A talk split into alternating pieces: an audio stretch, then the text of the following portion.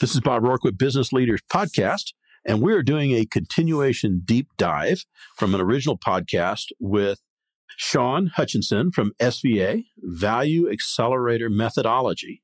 And we're going to go through the financial accelerator component. Good enough. Shawn, take her away. okay. So the financial accelerator in our in our value accelerator, which consists of, as we talked about in the original podcast, discovery plus seven 90 day sprints. We're talking about a two year project, is number seven.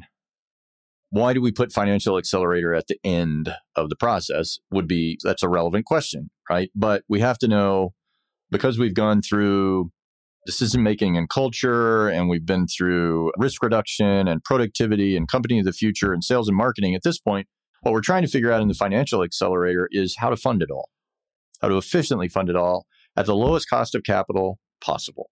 So often the financial strategy in the organization is not aligned with what it is attempting to accomplish, and it doesn't actually contribute ultimately to the operational metrics that matter.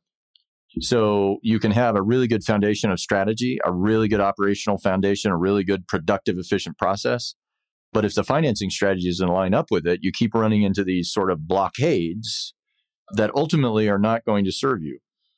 Financial mm-hmm. acceleration is also importantly about creating shareholder value for the owners. So ultimately, when we talk about value creation or value acceleration, what we're really doing is accelerating shareholder value. And we're creating transferability options for the owner that they did not have before. So, and when you say transferability options, what that means is if we have a buyer out there and the business owner wants to sell. Absolutely. That would be an example of an outside transfer. But also, the business really has to be able to transfer also to the inside if that's the way it's going to go employee ownership, management ownership, partnership transfer, family right? So those are the four inside options. The outside options are sell to a third party, recapitalize the business, which brings in a partner that takes part of the ownership, or liquidate, mm-hmm. right? Orderly, we hope, but liquidation is a possibility. So when I'm talking about transferable value, I am talking about being able to efficiently transfer the ownership of the business at the highest value possible, mm-hmm. right? Most businesses, when we start working with them, are not transferable at all. So if you put a value on the business, it's probably more of a fair market value or an IRS tax value than it is a market, mm-hmm. a true market representation, right? So our position is if nobody would buy your business and particularly Mr. Owner or Mrs. Owner, if you would look at your business from the outside and say, I don't think I would buy that business, then it has zero value. Mm-hmm. Now, the IRS is happy to put a value on it, right? they're happy to do that, especially within your estate. They got their own valuation thing. And even if yours is not transferable, they're going to say that it has value and they're going to tax you on it. So we are always talking about transferability and value in our work because we think that that's the acid test. Will it transfer from one party to the other efficiently at the highest value possible? Kind of litmus test, right? So financial acceleration is a big part of that there are lots of aspects, I think, of financial acceleration that we could take into account, but really there are two that we want to look at in our financial accelerator that we think matter the most in this particular context. One is determining the true cost of capital for the organization. Cost of capital is critical. As you know, part of the reason that public companies can continue to grow and become more and more valuable as they go part of the reason is because they have access to very low cost capital, which puts a lot of juice in the equity because they get a lot of leverage on the equity, which means that people that are putting the equity in get a higher return. That's the way the math works, right? So private businesses do not have access to low cost capital. Many private businesses really aren't totally bankable. They might be able to get a line of credit. They might be able to get an equipment loan of some sort, like an asset backed loan, but it's hard to get the amount of financing that they need to really reach their goals. When you go through this process with the business owner and you've gone through all the steps and you've gone through the financial accelerator portion, mm-hmm. When that owner talks to a lending institution, does that change the behavior of the lending institution? Absolutely. And there are a couple of pieces of that. One, we have a better story to tell. Mm-hmm. That's important. So the relationship between the owner and their bank, honestly, has got to be healthy And the trust in that relationship will be based partly on, in most cases, how trustworthy the owner is, to some degree, whether they can financially guarantee the debt. But it's also about the story. Good bankers, and there aren't that many of them, unfortunately. You know, the old style of banking was to actually get to know your customer. The bank gave you time to do it. You had a smaller portfolio of customers. You really went out, you learned their story, and your goal as a banker was to help the owner get from where they were to where they wanted to be. And that was the role of the bank. Now, not so much. Commercial bankers are loaded up with 200 customers. They probably have time to check in for 10 minutes, you know, twice a year. And there's all kinds of other pressures on them to develop new business rather than deal with the existing customers. So the system has changed so much that the relationship between businesses and their bankers or owners and their banker has, I think, deteriorated, which is a problem because we always tell our clients that in order to lower the cost of capital, you actually have to get lower cost capital. And that means your banker is your best friend because the cost of equity is always higher, including, by the way, the money that the owner, because they don't want to use bank debt, maybe because they're resistant to it. And a lot of owners are. They don't want a whole lot of debt on their balance sheet. But then they turn around and kind of loan themselves their own money on an after tax basis in many cases. And then the expectation of the return has got to be you know 12 15% when i ask owners what do they want to get back for their money for their investment because they're in private business and it is high risk in many cases they'll tell me 15% seems like a good number that would be kind of my minimum well every time they put a dollar back into the company the expectation is that dollar is going to produce 15% said or otherwise mm-hmm. right so then the business has to generate 15% return on that dollar. Plus, it has to generate additional cash to grow. So, there really isn't any leverage in that financial strategy, except the owner takes more risk by putting their own dollar back in. It's been devalued by tax already, tax and inflation. So, they're putting it back into the company. And in my view, they would be better off creating a financial environment that the bank can say, we can get behind that story and we're going to do it at 3.5%. percent mm-hmm. Now the company has significant liquidity. Yeah, the balance sheet's going to look different. Yeah, there's going to be a payment that's going to be made, right, off the income statement. Yes, those things are going to be there. But from a capital structuring standpoint, from a financial management standpoint, the company that uses debt judiciously and at the right cost is long term going to be a much better company. Most private businesses, I think, are under leveraged. I think they're just under leveraged. I don't see very many that are over leveraged. Honestly, I've seen a few in my career that just borrowed way too much money. And maybe the more serious cases were not just borrowed too much money, but borrowed it for the wrong reasons. So now they're in kind of, you know, double trouble. But businesses who use debt for the right reasons, uh, with the right goals in mind, and establish financial systems that can track the value of that investment over time, which we would call in a very technical term, economic value analysis, which folks that are in our industry or in the financial industry are going to understand right off. But, you know, to put it in simple terms, what are the activities within your company that are creating economic value and which ones don't? That's what it comes down to. And economic value is very simply did it produce a return in excess of the cost of capital? Got to make the spread. Got to make the spread. Yeah. Exactly. So I think everybody kind of instinctively understands when you lay out that case, yeah, I need cheaper capital in my company. That begs a question. Is the balance sheet structured in a way, both now and proactively into the future, aligned with your strategy?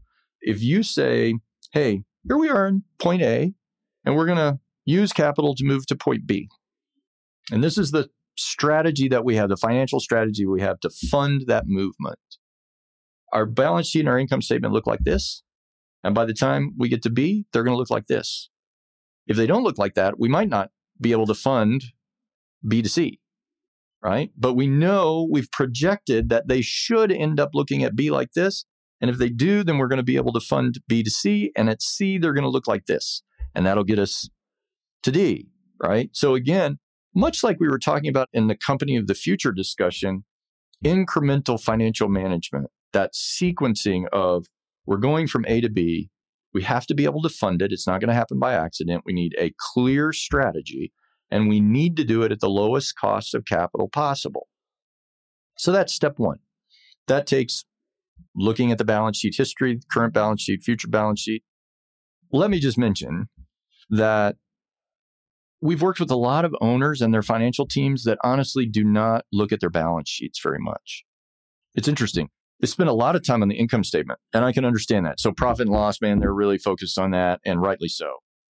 But the balance sheet and the cash flow statement, there is some attention to the cash flow statement, but cash flow analysis sometimes is a little more complex than owners would like. At the end of the day, it's how much did I pay out? How much did I bring in? Right. We don't really need the, yeah. you know, the sort of GAAP cash flow statement doesn't always resonate. And I get that. The balance sheet, however, if someone asks me to look at the financial health of a business or to begin to estimate the value of a business or the value potential of a business, the first thing that I will ask for is the balance sheet, and I will not ask for the income statement yet. I can tell them right off the bat with a little digging whether the business is healthy enough to actually increase its value in the future just by looking at historical balance sheets. And the balance sheet tells a story about the business that I think is incredibly powerful. Unfortunately, I think it's an underutilized tool. A lot of times, the financial staff, who are in many cases really capable, look at the balance sheet a lot. But there are other people in the organization that need to see it and understand it. Mm-hmm. I would argue in financial acceleration for financial transparency. Now, that's a controversial subject, as you can imagine. Mm-hmm. I think in general, transparency of any kind in a business actually helps increase its value because it is a community activity, right? Everybody in the organization has got to be enrolled in the idea of creating more value. Wherever they fit in that process, in that sequence, they're getting involved in creating more value. Creating more value can be interpreted, I think, very narrowly as putting more money in the pocket of the owner. I actually don't think that's what it is. I think that value acceleration is about creating shareholder value, but it's also about creating whole company opportunity. We like wealth. Wealth creates opportunity. Wealth in a business helps everybody. Creates achieve. opportunity for advancement, creates job security, creates benefits, creates. Absolutely. Yes. If we have money, we can do more. Yes. Right. So we need to be attuned to the financial needs of the organization, aligned it with the strategy. And then I think there needs to be a certain level of financial transparency within the organization. Because I can tell you, I think organizations that are transparent outperform their peers who aren't. And that's because one, the owner and executive team have shown a lot of trust in people to, first of all, engage with the financials, learn to understand them, understand their contribution to them and why it's important, and also just think about how money works in an organization and how important it is, right? The next time you ask for 50,000 to go out and do that or you know, whatever you want to do, buy a new piece of equipment, how does that contribute to the long-term economic viability and wealth of the company? If you're not involved in that conversation or invited that conversation, it's just not going to be on the table for you. Mm-hmm. So the trust factor is one thing. And then I think the knowledge factor and the ability to understand action and how it relates to money is a big advantage that ultimately I think converts into a financial advantage. Right? Think about public companies. Private owners get really nervous about people actually knowing about their financials, right? You don't have to show everybody everything. We're not saying show every salary or something like doesn't matter. I think they need to know the basics underlying. But if you think about a public company, it's all there. Mm-hmm. Every employee working Stock in a public options, company, everything, everything. They can go read the 10Q, read the K, you know, whatever they want is there. And yet the companies don't fall apart. They don't fall apart. I actually think that they're probably better off with that level of transparency because people have access to the information that they may need in order to do a better job, to understand where their place might be. So I advocate for financial transparency as well as operational transparency. The other part of our financial accelerator that I probably am the most proud of, I guess I would say, is what we call feed starve analysis. I'm going to need to get a little bit visual here. I'll try to explain it in a way and I know that we'll probably be able to throw a slide up at some point, right? So people can see it. Let me put it this way. If you think about your company as a set of tiles, each tile representing something that you do, something that you sell, a division, wh- however you would divide your company up into discrete activities, places, things, right? So let's call those economic activities. Let's say that you put all of those up on the wall and they form a mosaic. Some of those tiles are going to be differently shaped and bigger, smaller, whatever it may be. So it's going to turn out like a mosaic to be just kind of a hodgepodge of stuff, all interrelated. If I go to an owner and I say, all right, I can tell you from experience that if you put 20 tiles up on the wall, five of them are going to be adding economic value and 15 are probably either going to be neutral or taking it away, right? Tell me which are the five that are adding. And unless they have really sophisticated financial analytics in some cases and a deep understanding of money traces through an organization in particular ways according to what it does, they are not going to be able to answer that question. And as a shareholder or a leader of an organization, that is a very uncomfortable place to be because you don't know what to feed and you don't know what to start. Well, you'd feel stupid about putting money in a division that doesn't do anything. Yeah, you if would. If you didn't know. If you didn't, that's right. If you knew about it and consciously continued to fund it, that'd be malfeasance. And remember, when we yeah. talk about leadership, the essence of leadership is knowing what not to do mm-hmm. or deciding what not to do. So the same principle applies feed, starve. In one of our other sprints earlier, we introduced this in our rapid risk reduction and productivity sprints. It is a framework for deciding what to say no to and what to continue to support or even ramp up support for financially. So visually, this looks like a bar graph. Okay, so up the left hand side is return on equity. This is a shareholder measure, right? On the bottom side is the total capital base of the company, representing all of the things that it does. How much money does it actually need to fund its operations every second, right? What's tied up? So at some point on that bar chart is going to be a dotted line that goes from left to right. And that is going to represent the minimum return on equity that the owner expects to get for their dollar, right? So now imagine that the company does eight things. And so there are eight bars, right, on the bar chart. Let's start on the left with our highest value activity. The ones we like are tall and thin. Why? Because tall means they've exceeded that dotted line, the return on equity. They're very efficient also because they're skinny. That means they're not using very much capital. When less capital is used, it's highly scalable activity. It doesn't require a whole lot of reinvestment, which means it's very efficient. And you can do more of those things with less capital, right? So if you want to expand that, you don't have to put millions and millions of dollars into it, you can just incrementally continue to drive that up. So tall and skinny is great. Out of eight, maybe you have two or three that are, you know, one that exceeds that. You're looking at the chart going, I want more of that, right? Mm-hmm. Number two, maybe still above the dotted line. Great. We like that. Number three, just exceeding or just not quite hitting the, what are we going to do about that? Right? Are we going, if it's just below the dotted line, are we going to feed it or are we going to starve it? The challenge to the team would be I think we're going to feed it, but you guys have to figure out how to make it get above that dotted line by a good ways. And now we're going to set it skinnier. and make it skinnier, make it more efficient and drive the return up. I love the fact that it just it gets real at that point for me because you can't escape the financial results. Whatever they are, they are. They're either bad, good, or otherwise, but now you're getting into interesting conversations that benefit the shareholder or shareholders but also ultimately create wealth within the company. Now, let's talk about the ones that are marginal, right? So let's say four, five, and six are below the dotted line. But in looking at those activities and analyzing them, you see some life in number six, even though it's underperforming right now. Because you've done the strategy work and because you've done the productivity work, you can look at that one and you can say, all right, it's aligned with what we believe is our long term company of the future, right? And we believe because we've, as we've talked about before, because we have agile strategy, we think we can take number six and turn it into a winner and we can do it within a year. And here's our 90 day agile strategy plan, right? And we've identified success factors, we've identified risks, got our resources lined up. We can take that one and make it a winner. Five, marginal. Maybe it's not underperforming, we don't know how to cover the white space between the top of that bar and the dotted line. Quite frankly, it's probably going to take a lot of work. And I don't know that we can really ever push it to where we want to be. So now somebody's got to have a conversation about that. Are we going to starve it or feed it?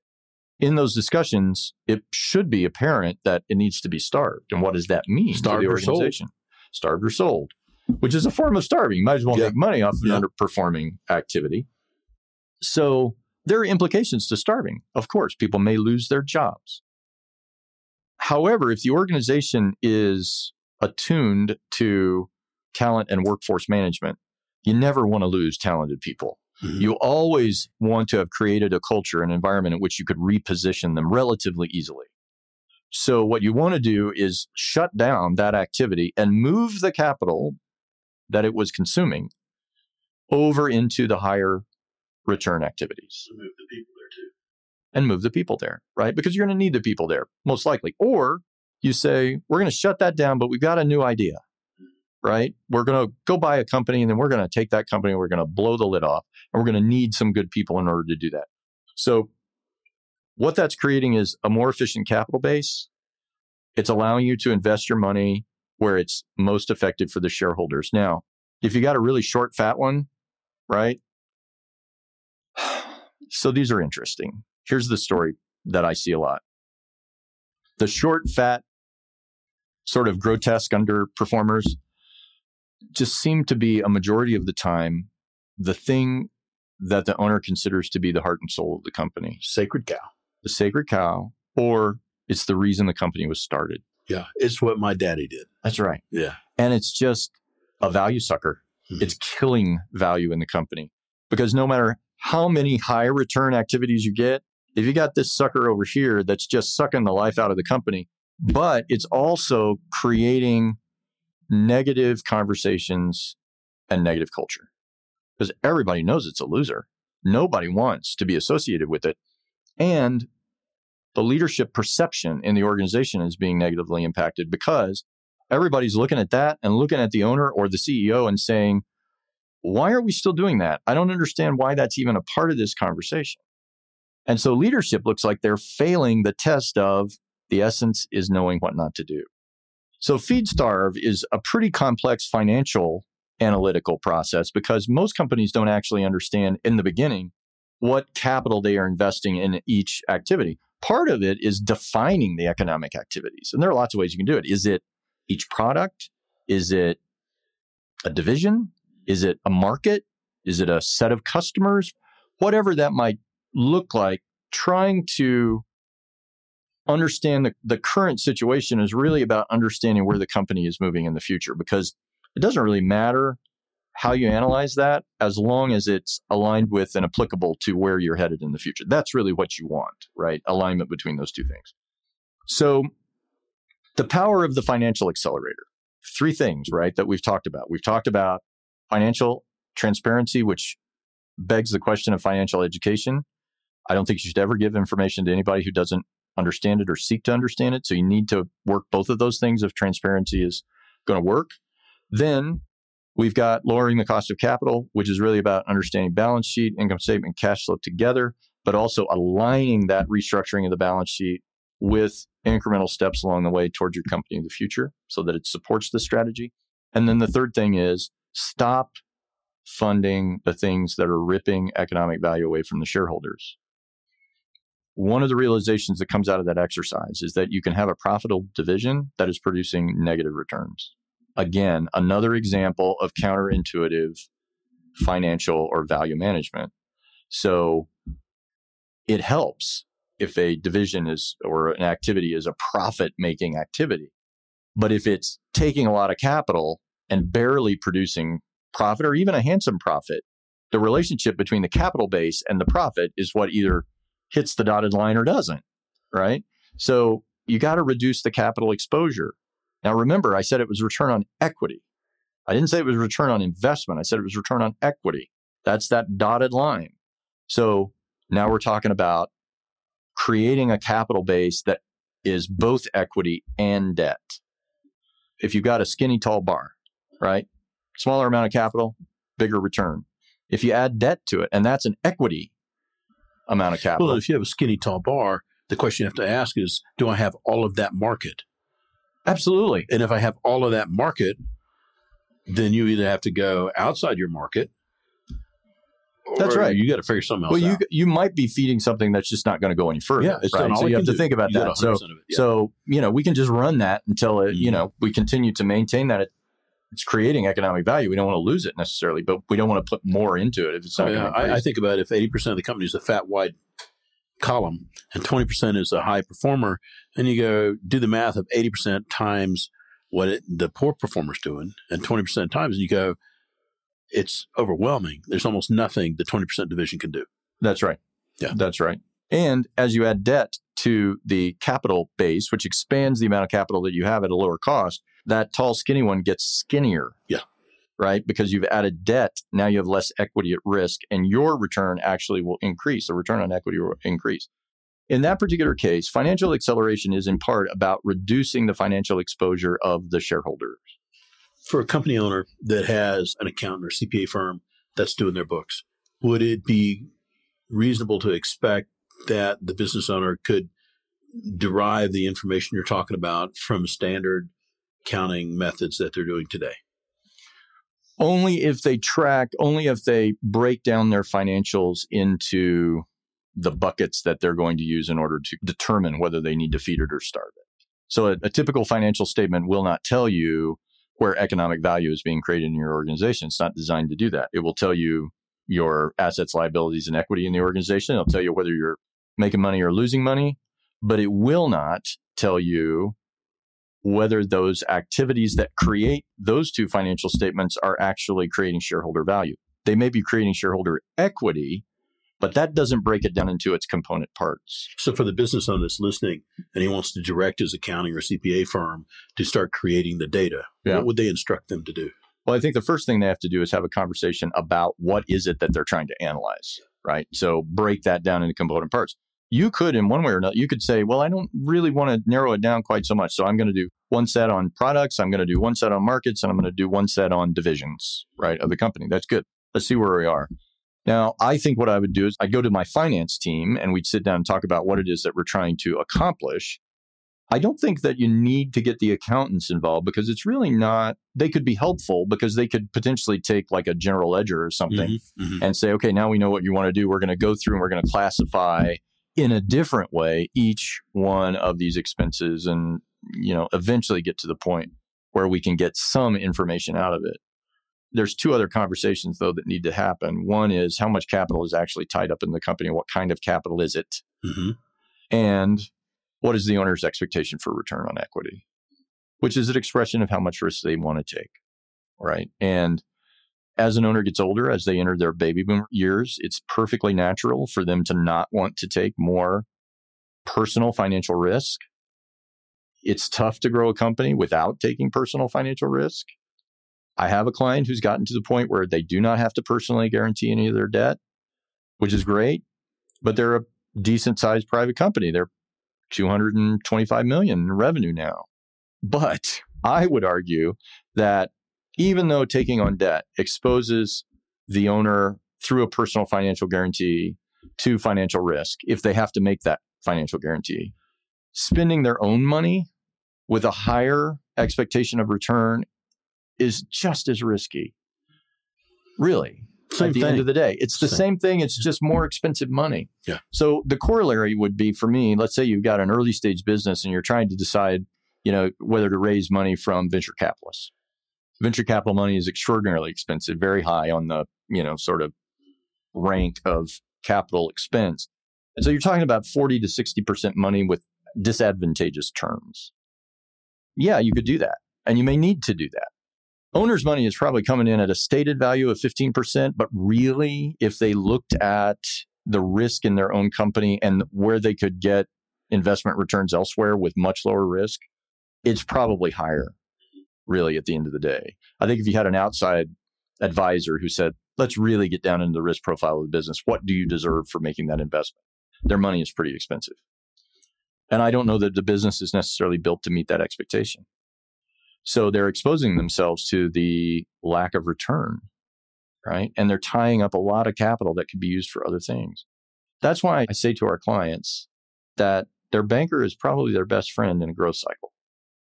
They may not want to take on a whole lot of debt late in their career, late in their ownership. You know, if they're 65 or 70 years old, they may not be time to refinance the company. However, being able to finance the company is going to be an absolute requirement for being able to transfer the equity Yes. to another partner.